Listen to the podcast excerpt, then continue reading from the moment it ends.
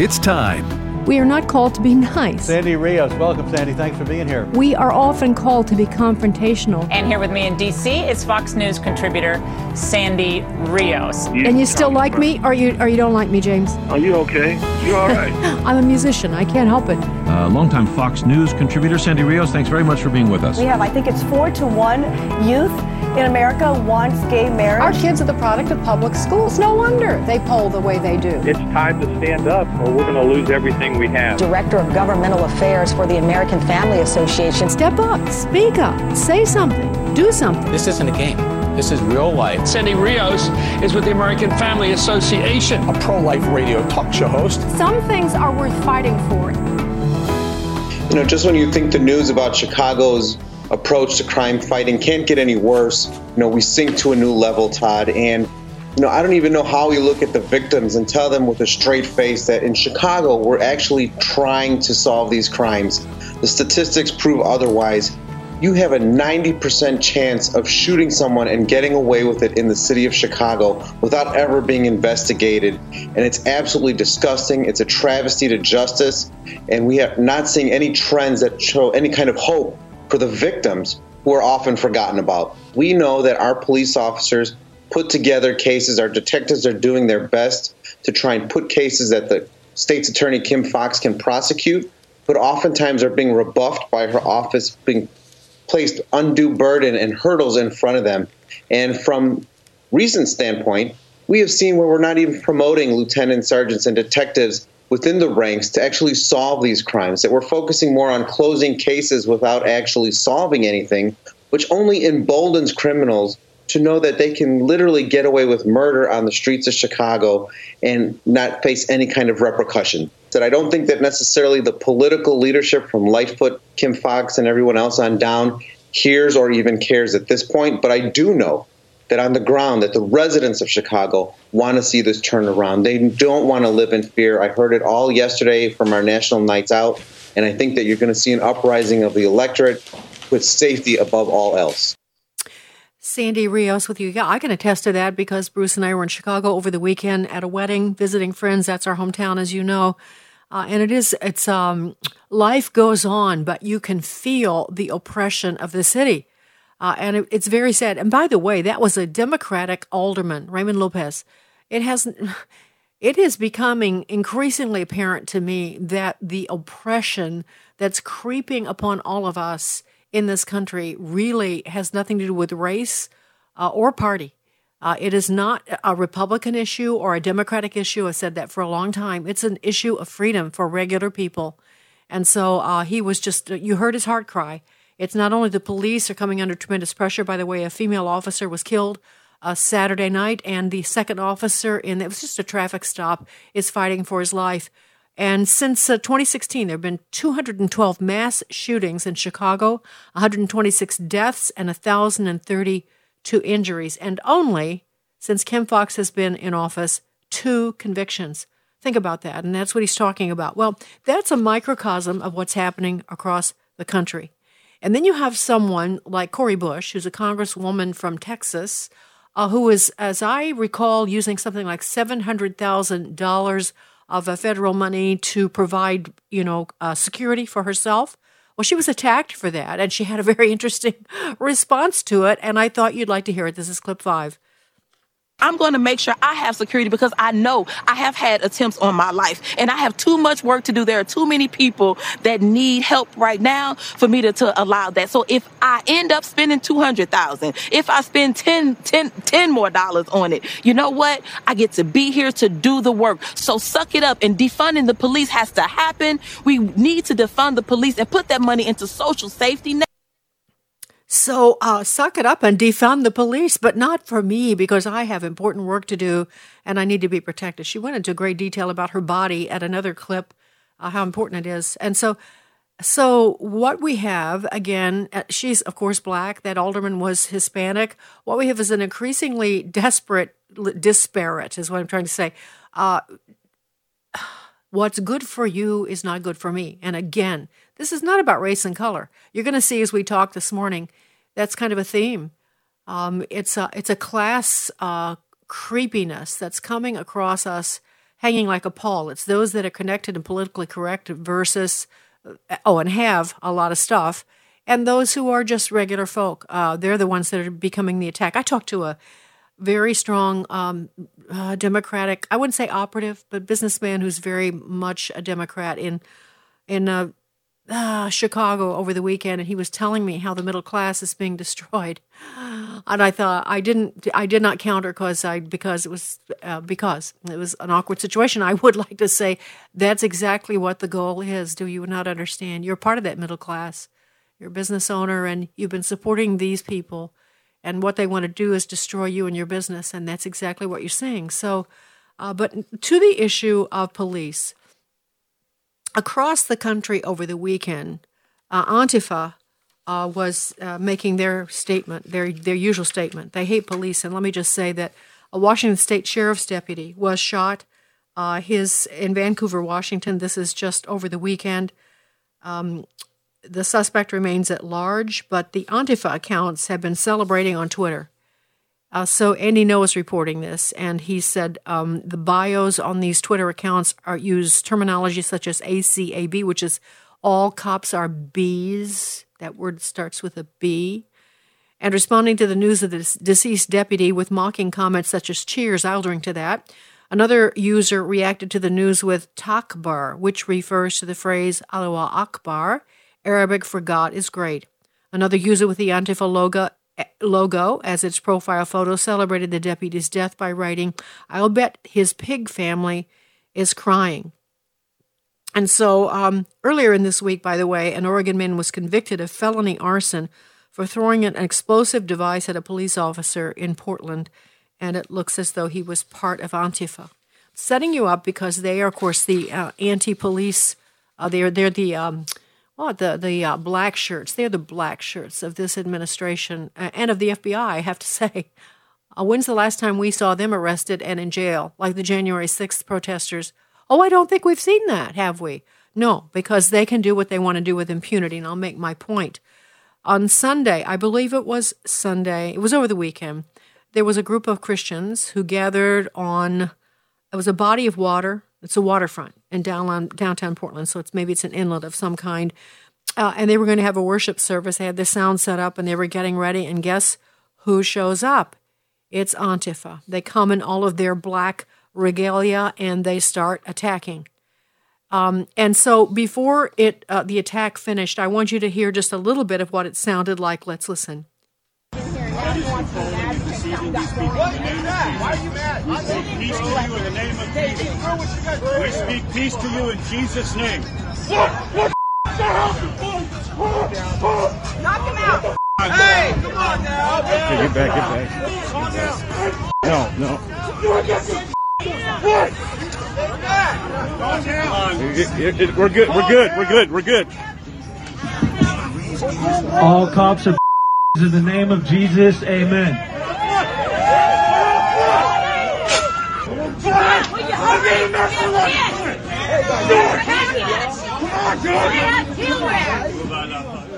We have children. All cops are bees, he says as he grabs the mic in the name of Jesus. And you hear this guy say, We speak peace to you in the name of Jesus. But what you don't see is these guys in black, especially one, charging at the people. So what did they do? Well, they took their sound equipment, ripped it out, and threw it in the water. They stole their food.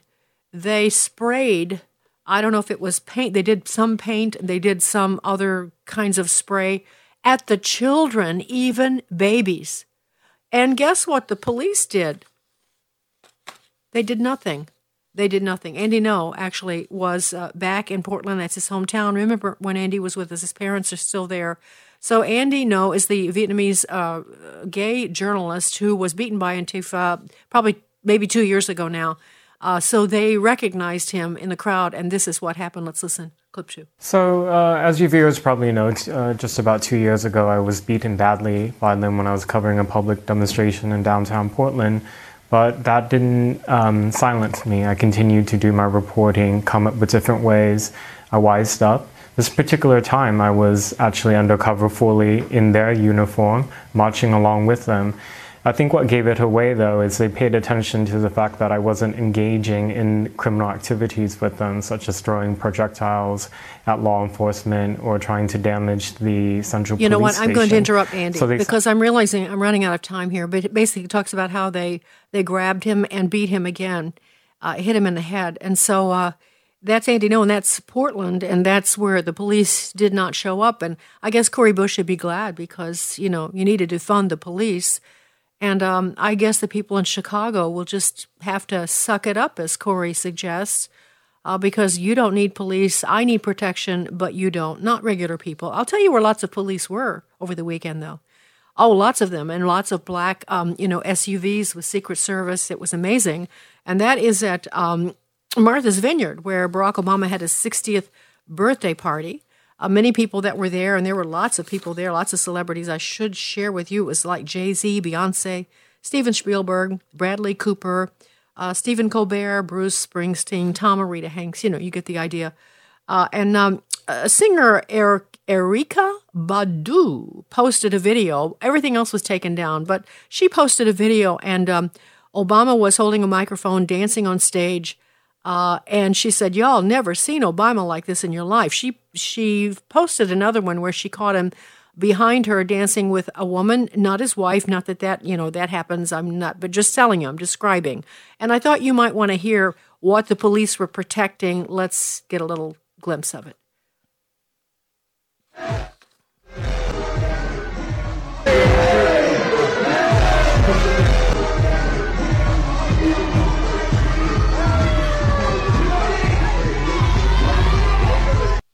Okay, so that's what your Secret Service dollars were doing over the weekend. And there were several hundred people. The, the police, one of the policemen was heard over his police transmitter saying this is a SH blank show. And so um, people descended. I think the guest list was originally 500 people. We're going to talk about COVID in a second, but a lot of criticism came Obama's way because of, uh, well, they weren't masking. Uh, they said they were going to cancel the party and then they decided to go ahead with the party and then they did have the party. And we know from some pictures that were smuggled out i guess we could say that they were not masking. They were having a good time. And i there was a musician who was there and he filmed the, the whole thing and i saw i watched it. And as uh, he was filming them riding the golf cart trying to get there and all the prot- protocols they went through the dogs sniffing for bombs and all of that. And then when they got into uh, their uh, prep- their place where they were preparing to go up on the stage there were bags there was a bag, a bag. Okay, I got it. It looked, look, I call me crazy, but I think it was marijuana. Yes, I do. It was labeled white cookies, and he picked up the bag. You go, oh, that's cool, man. That's great. Uh, I and other other sources have said, you know, that marijuana is legal in Massachusetts. So the president, as in Obama, had a really great party. People are saying, you know, no one's ever seen anything like this. They estimate the cost might have been about a million dollars and the police were there to protect them. Now, isn't that good to know? And so, um, Annie Karni is a New York Times reporter, and uh, she was sort of challenged about them not wearing masks. And this is, she had an explanation. Let's listen, clip 13. Uh, other people said, you know, this is really being overblown they're following all the safety precautions. People are going to sporting events that are bigger than this. This is going to be safe. This is a sophisticated, vaccinated crowd, and and this is just about optics. It's not about safety. All right, Annie Karni, thanks so much. Uh, we'll a sophisticated, uh, vaccinated uh, crowd. So that's different. They are sophisticated and vaccinated. And of course, I guess they haven't talked to Dr. Fauci, who's telling us now that the vaccinated have to wear a mask too because they're spreading the disease. So I guess they didn't get that memo. But this, they're a very sophisticated crowd. By the way, John Kerry flew privately to get to that party. The State Department is denying that, but uh, the Daily Mail posted photos of him disembarking from the plane and walking his dogs at the Martha's Vineyard airport. I guess he took his dogs on his private plane, and so lots of police there to protect him too. You get the picture? Yeah, we're talking about two Americas here. They said that for a long time, the left, and I, I didn't know that they were actually setting the stage to get us used to the idea, but they are. Uh, stay tuned. There's a lot to talk about today. You know there is. There always is. Sandy Rios in the morning on AFR Talk.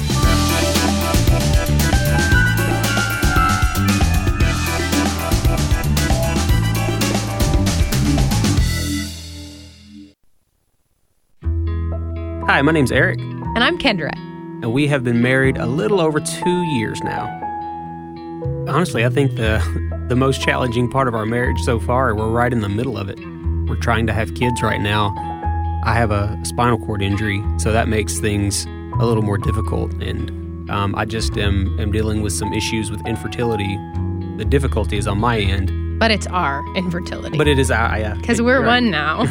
and I, I think what's really helped us through this is keeping Jesus at the center mm-hmm. of it all and knowing that anything that causes you to lean and depend on Jesus more is actually a blessing. Yes. It's heartening to, to know that I have someone who's she's on my team. Tune into By Design as we explore God's true purpose and design for marriage. Just visit the podcast page at afr.net. This is Pause to Pray, a chance to stop down from the daily noise of life and pray for our country's leaders.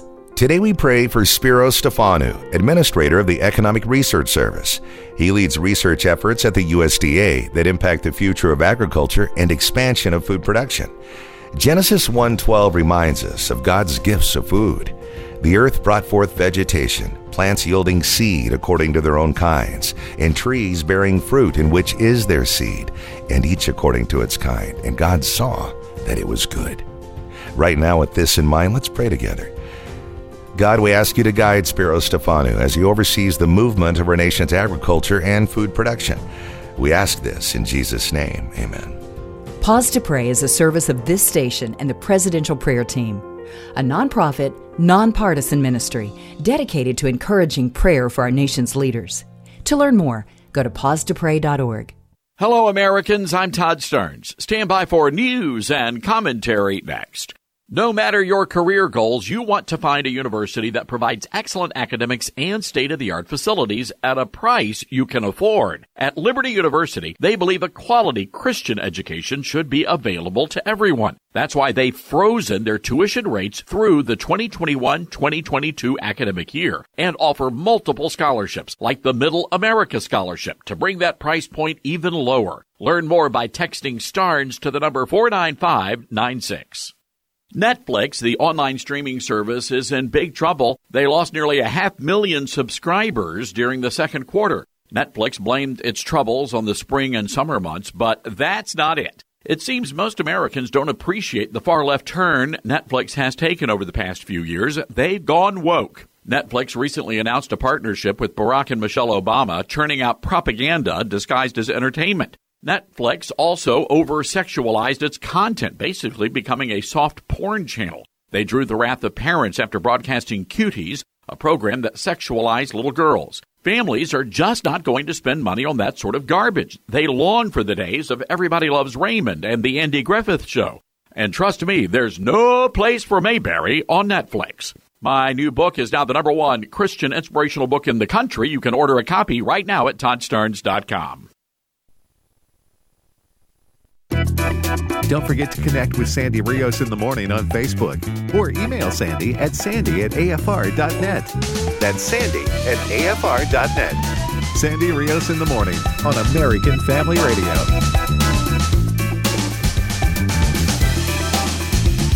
You brought up uh, regionally the South, but out uh, in the plains, in the Great Plains, we have Sturgis, South Dakota. There's going to be a, there's a gathering right now of some 700,000 people. Last year, it was a smaller turnout, and it was over about 150,000 people, and it and it led to a massive outbreak in the Dakotas, where they became number one and number two uh, for essentially the rest of the calendar year of cases. What do you expect this rally to do to that part of the country? Well, I'm very concerned, Chuck, that we're going to see another surge related to that rally. I mean, to me, it, it's it's it's understandable that people want to do the kinds of things they want to do. They want their freedom to do that. But there comes a time when you're dealing with a public health crisis that could involve you, your family, and everyone else, that something supersedes that need to do exactly what you want to do. I mean, you're going to ultimately be able to do that in the future, but let's get this pandemic under control before we start acting like nothing is going on. I mean, something bad is going on. I mean, we've got to realize that. So you people on those Sturgis motorcycles are, you know, doing that motorcycle run. You people, you know, how could you be so selfish? Well, meanwhile, you people up there in um, Martha's Vineyard, well, I guess because they're sophisticated and vaccinated, it's different, right? Because Fauci had nothing to say about that. He had nothing to say about Chicago's Lollapalooza festival, where this is a very famous like lesbian uh, music festival. Lori Lightfoot, the mayor of Chicago, was there, and it's lots of people and it's music and it lasts a long time. Nothing to say about that, but those people uh, and the Sturgis motorcycle ride is that. They should this is selfish they can't just do you know exactly what they want to do they they should not do that uh, so um, i was just looking back in time here and i remember Kristi noem who's the governor of south dakota because sturgis uh, is in south dakota she said the media lied about the event for a year uh, they've labeled it as a super spreader. That was not true. We continuously pushed back, and I'm glad that some of those facts are coming to light. It's all political. We did testing in that community for weeks afterwards. Yeah, they made up some story about, they actually tracked, I said about 266,000 coronavirus cases came from that Sturgis festival uh, two years ago. They called it a super spreader. So that's what the, the media was saying, but Kristi's saying that is just not true. They used a very unscientific. They just sort of threw numbers there, and so Fauci had to jump on and saying, you know, attendees that a health crisis supersedes the need to do what you want to do, except for those people in Martha's Vineyard attending Barack Obama's 60th um, birthday, because that was important. I mean, that was really important. And uh, besides, they're they're sophisticated and vaccinated. So Fauci goes on to tell us uh, that the uh, the vi- the allowing the virus to replicate could make worse uh, could create a worse variant and could impact the vaccinated and so he goes on and he's always there's always something new right there's always something new but i want to just point out some other thing he's not talking about and that is the administration's allowing people into this country who were covid positive the mayor of mcallen texas was on fox over the weekend and this is what he said now, with the increase in COVID positivity, it went from 4% to 6 to 8, now in excess. Immigrants are, are testing in excess of 16% positive. So now we can't even move them. Now they're staying. And we just can't handle that anymore. I think it's something that, that Washington can take care of with a stroke of a pen, and they should. Yes, but they're not going to. And maybe the reason they're not going to is because, well, it's not because they don't care that immigrants, uh, illegal immigrants, are coming across the border with COVID, infecting communities, and then being flown on airplanes across the country, spreading who knows what, not just COVID. I guarantee you. This has been a topic of discussion for a decade at least about the diseases being brought, across the border because they don't have vaccinations in other countries. And people, of course, are coming from all over the world, not just uh, Central and South America and Mexico. Uh, but but that seems to be okay. Maybe because because President Joe Biden has it all figured out, and maybe he, maybe they know something we don't know, and he accidentally told us about it over the weekend. This is clip three. You know, we have uh, roughly 350 million people vaccinated in the United States, and billions around the world. We have roughly 350 million people vaccinated in the United States maybe that maybe we got vaccinated in our sleep and we didn't know. So we're all safe, and I guess that's the reason that they're allowing people to come across the border with COVID positive because 350 million of us are vaccinated. Not that's your president, President Joe Biden. All right, so the problem continues, and um, there's all this discussion about the uh, the Delta variant, and of course, uh, you know, um, my husband and I have been affected by this. You know that Bruce was very, very ill, and I was sick, but not not not hospitalized. Uh, so you know, I I laugh about this because it's sardonic. I know people don't some don't like my sardonic. I don't know what else to do. It's so uh, ridiculous and so bizarre what we're living through. But um, uh, Dr. Marty Makary was on with um, uh, Wall Street Journal report yesterday, and he was asked about immunity and the Delta variant, and I wanted you to hear what he had to say. Let's listen.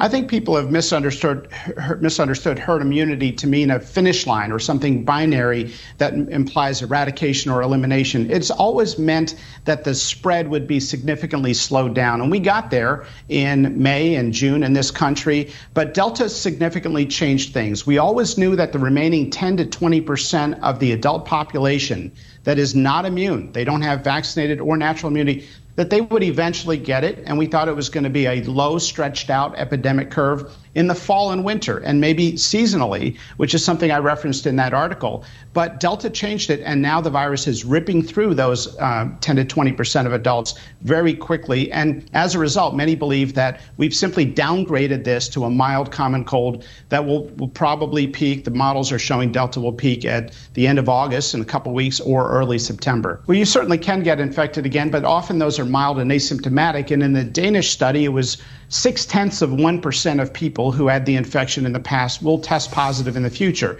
It may be a little higher with Delta, but these are often extremely mild cases. So um, immunity is pretty strong. We've been overly fixated, Paul, to be very frank, on antibodies. Antibodies do wane over time, but the memory B cells and T cells continue to provide that protection against severe illness. And we believe that protection is lifelong. You know, we've had arguments whether or not natural immunity is going to last. And now the data are very clear. We're about 16 months into this pandemic, observing uh, individuals who have been infected. They don't develop a subsequent severe illness. And we believe that immunity to be lifelong. And an Israeli study just showed that natural immunity is 6.7 times more effective than vaccinated immunity. All right, so that, isn't that interesting? He said we have reduced now the Delta variant to like a mild common cold and it's it's moving quickly now through the 20% who don't have immunity or have not been vaccinated. Uh, and, it, and, that means it's becoming less viral. Of course, now uh, Fauci's telling us there's going to, the virus could replicate and it could make a worse variant.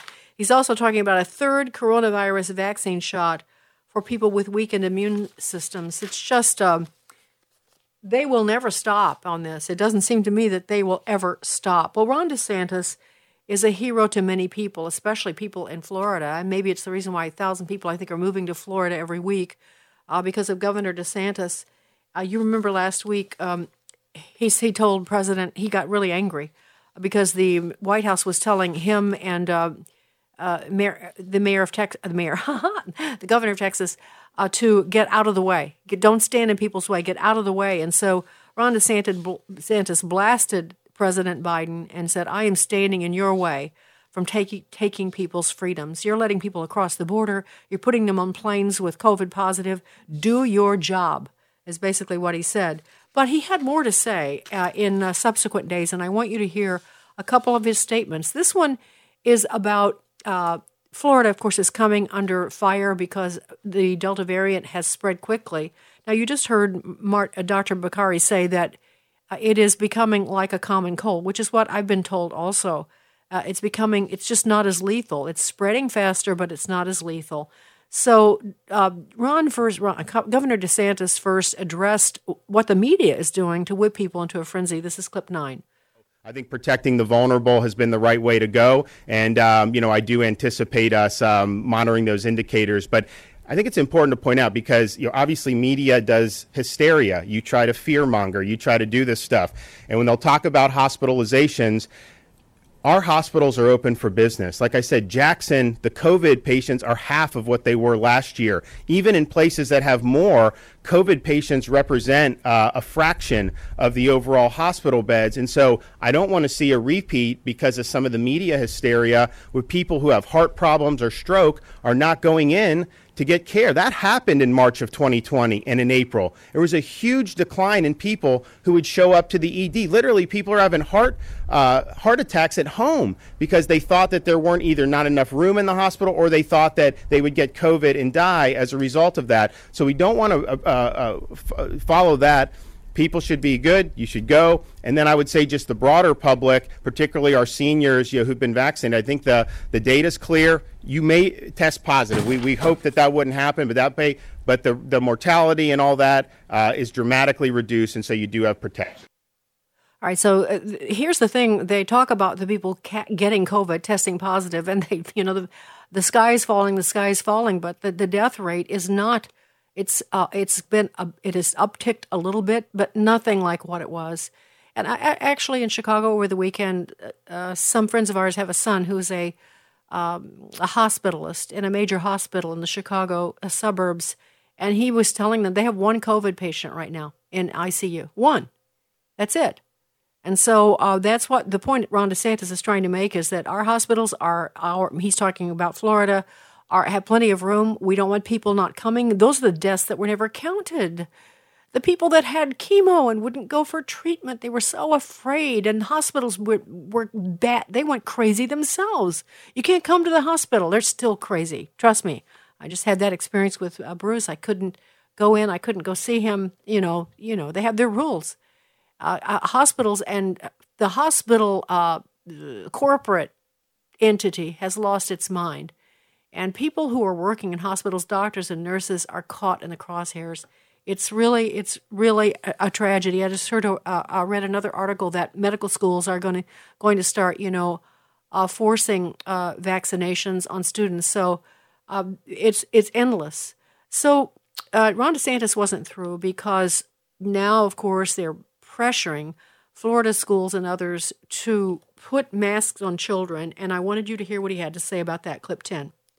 Excuse me, seven kids are in in uh, Joe DiMaggio Hospital. Two of them in our ICU. Don't you think the mask would help those poor children? Do you have any data to suggest that? Do you know if they were wearing masks? Well, they're not right. They're not eligible for the vaccination. I mean, that's not. I mean, you know, to, to well, so you're you're you're blaming the kids saying they weren't wearing masks and so they're in the ICU. With all due respect, I find that deplorable. To blame a victim uh, who ends up uh, being being hospitalized, you don't know their story. You don't know what happened with that. And this has been a really negative thing throughout this whole thing with some of these quote experts, some of the media. Somebody cat, somebody contracts a highly transmissible airborne virus and they're viewed as having done something wrong. And that's just not the way you do it. When people come in, you treat them. You know, we obviously have some people that are not vaccinated that have been admitted to hospitals. Are you going to sit there? Are you going to sit there and are you going to sit there and criticize or are we going to try to treat and try to help the folks? You know, I'm just sick of this judge. I'm sick of the judgment, the, the judgmental stuff um, on some of this stuff. Nobody's trying uh, to, to, to, to, to get ill here. Okay, it's a very you can. There's people that were hermits for a year and a half that wore six masks and did that and still contracted it. Okay, so so let's just be real here and um, let's just let's not indulge these things that somehow it's their fault uh, for not doing it. So. Yes, uh, God bless uh, Ron DeSantis. You see why people really respect him. He's just always on his game, and uh, he knows this subject like the back of his hand.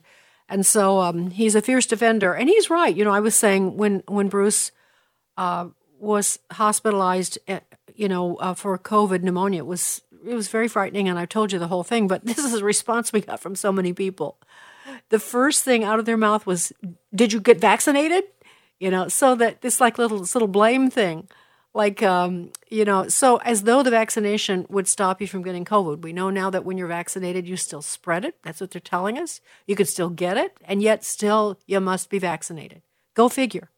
So i wanted to talk to you uh, uh, we talked to um, the head of stand up uh, michigan last week ron and uh, he was telling us about this big rally and i bet some of you listening to me went to that rally. I'm just guessing. Actually if you can call quickly and you were there and you want to tell me, it's 888 589 8840, 888 589 8840, and I will skip my report on that just for a second to see if someone calls quickly. Uh, but to, to tell you that protests are all over Europe, especially in France. People are in streets by the hundreds of thousands in defiance of a COVID 19 vaccine passport, which is starting today. Uh, people cannot access uh, French folk cannot access cafes, restaurants, long distance travel, uh, and in some cases, hospitals. It was already in place for cultural and recreational venues, including cinemas and concert halls and sports arenas and theme parks. Uh, but now it's uh, cafes, restaurants, long distance travel, hospitals. I mean, it's uh, the people are out there; they are out beside themselves uh, trying to fight for their freedom. And meanwhile, in Michigan, uh, uh, hundreds and hun- almost a thousand people gathered at the Capitol on Friday afternoon. Uh, Tammy Clark, who is the executive director of Stand Up Michigan, basically said, now this is from a story I read in Epoch Times. Uh, if we don't stop now, we won't get another chance. Let's show the government that the employees of this country will not tolerate this tyranny. We have inalienable rights and we are not going to give them up. We must refuse to comply with the vaccine mandates and forced mask wearing at all costs.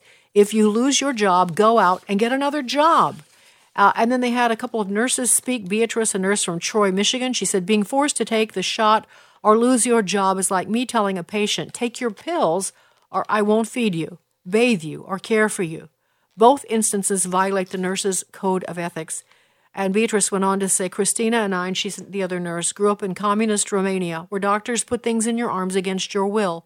We know what this is. We lived under it. It's communism. Uh, Christina is an ICU nurse, and she said, Imagine being banned from shopping for groceries at a store. Americans haven't lived through that kind of tyranny yet. Many of our fellow healthcare workers feel as we do, but are afraid to speak up.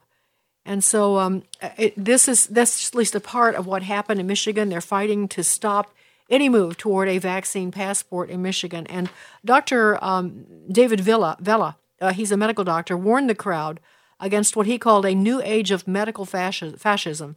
He labeled mandated vaccinations as coerced gene treatment that violates the Hippocratic Oath, the U.S. Constitution, and every international human rights declaration, including the Nuremberg Code. And he said that the American people are suffering from, from a mass neurosis of fear.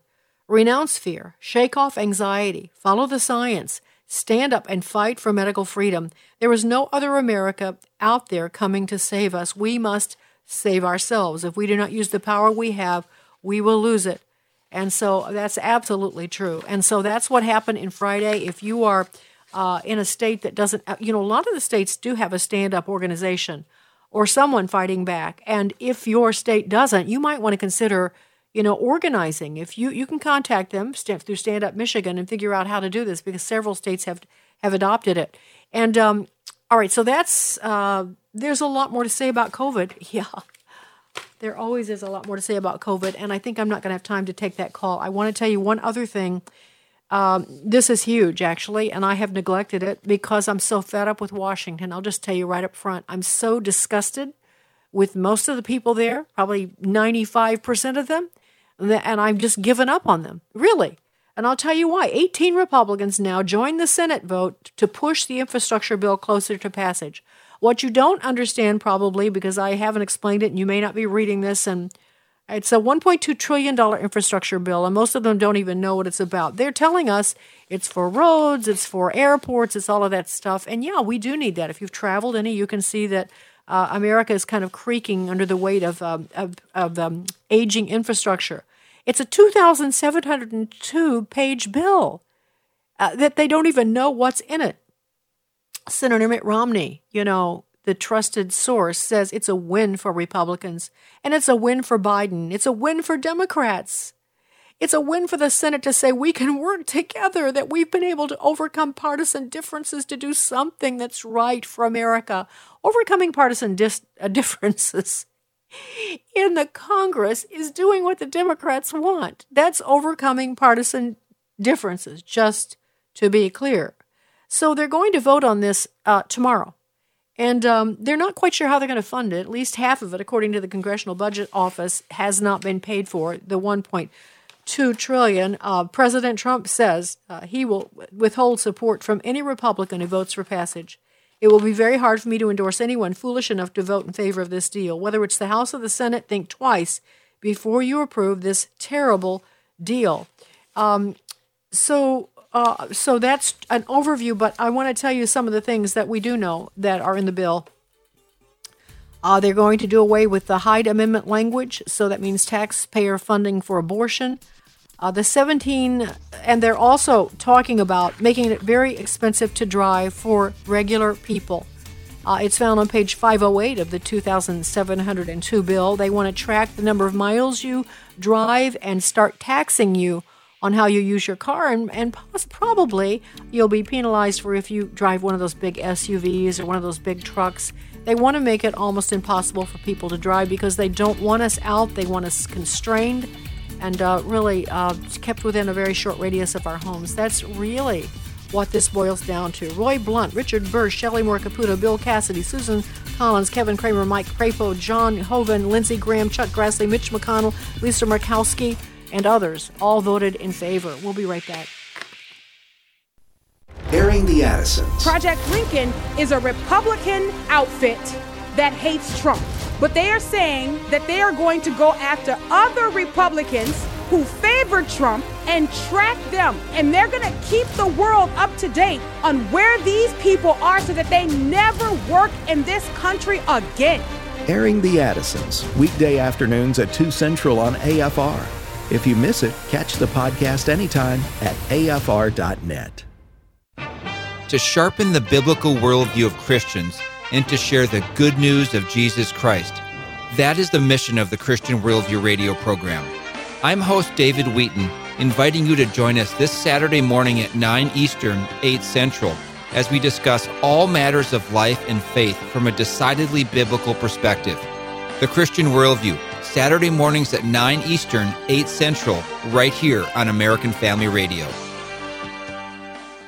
But I say to you that everyone who looks at a woman with lust for her has already committed adultery with her in his heart. My name is Abraham Hamilton III, and this is the Hamilton Minute.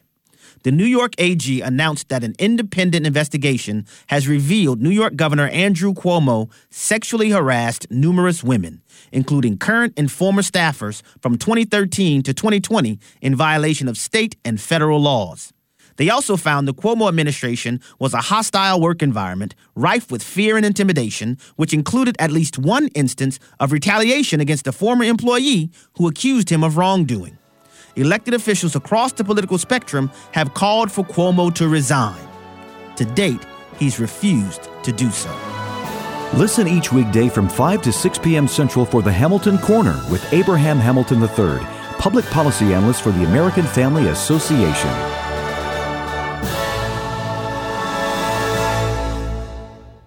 The youth of America face more and more racism, anarchy, and lawlessness. Jesus is the only hope for our youth. They need God's Word. Hello, I'm Tim Wildmon, and we are so grateful to be associated with Revival Fires Ministries Truth for Youth Bible campaign, which provides Bibles free to teenagers who don't know the Lord. The Truth for Youth Bible is the entire New Testament, along with full color comics that present biblical truth about moral issues, and it's also available in Spanish. Revival Fires International is giving one free to every teenager who promises to give it to a friend at school. A friend at school gave me three Truth for Youth Bibles. I sat down and I read the comics in the front and I realized that I needed to recommit my life to Christ. I gave the other two Bibles to my two best friends, and I'm praying and hoping that they'll recommit their lives to Christ too. Truth for Youth Bible Week starts August 9th. Find out more or get a free Truth for Youth Bible at truthforyouth.com. Truthforyouth.com.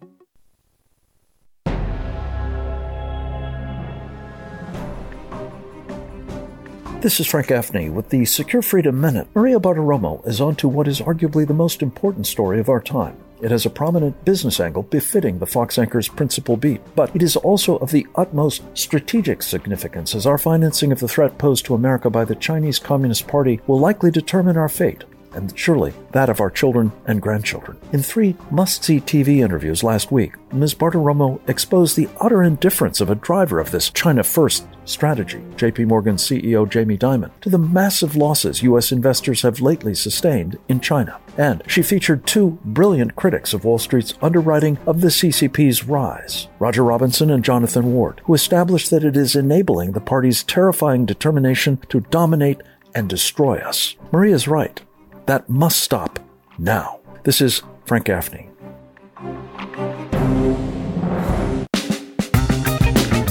Sandy Rios in the morning on American Family Radio. Sandy Rios back with you.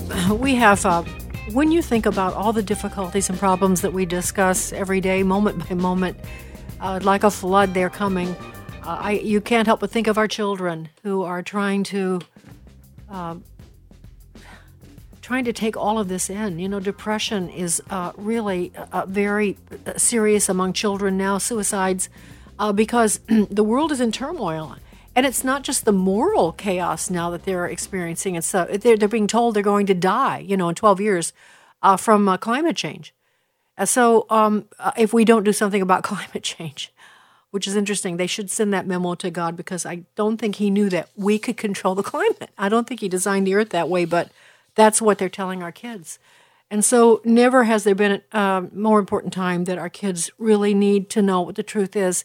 And the anchor, uh, who is uh, the creator of this universe, uh, who uh, has offered us a way to be connected to him eternally and in this life to give us strength and courage to walk our way through this. Imagine not knowing that right now.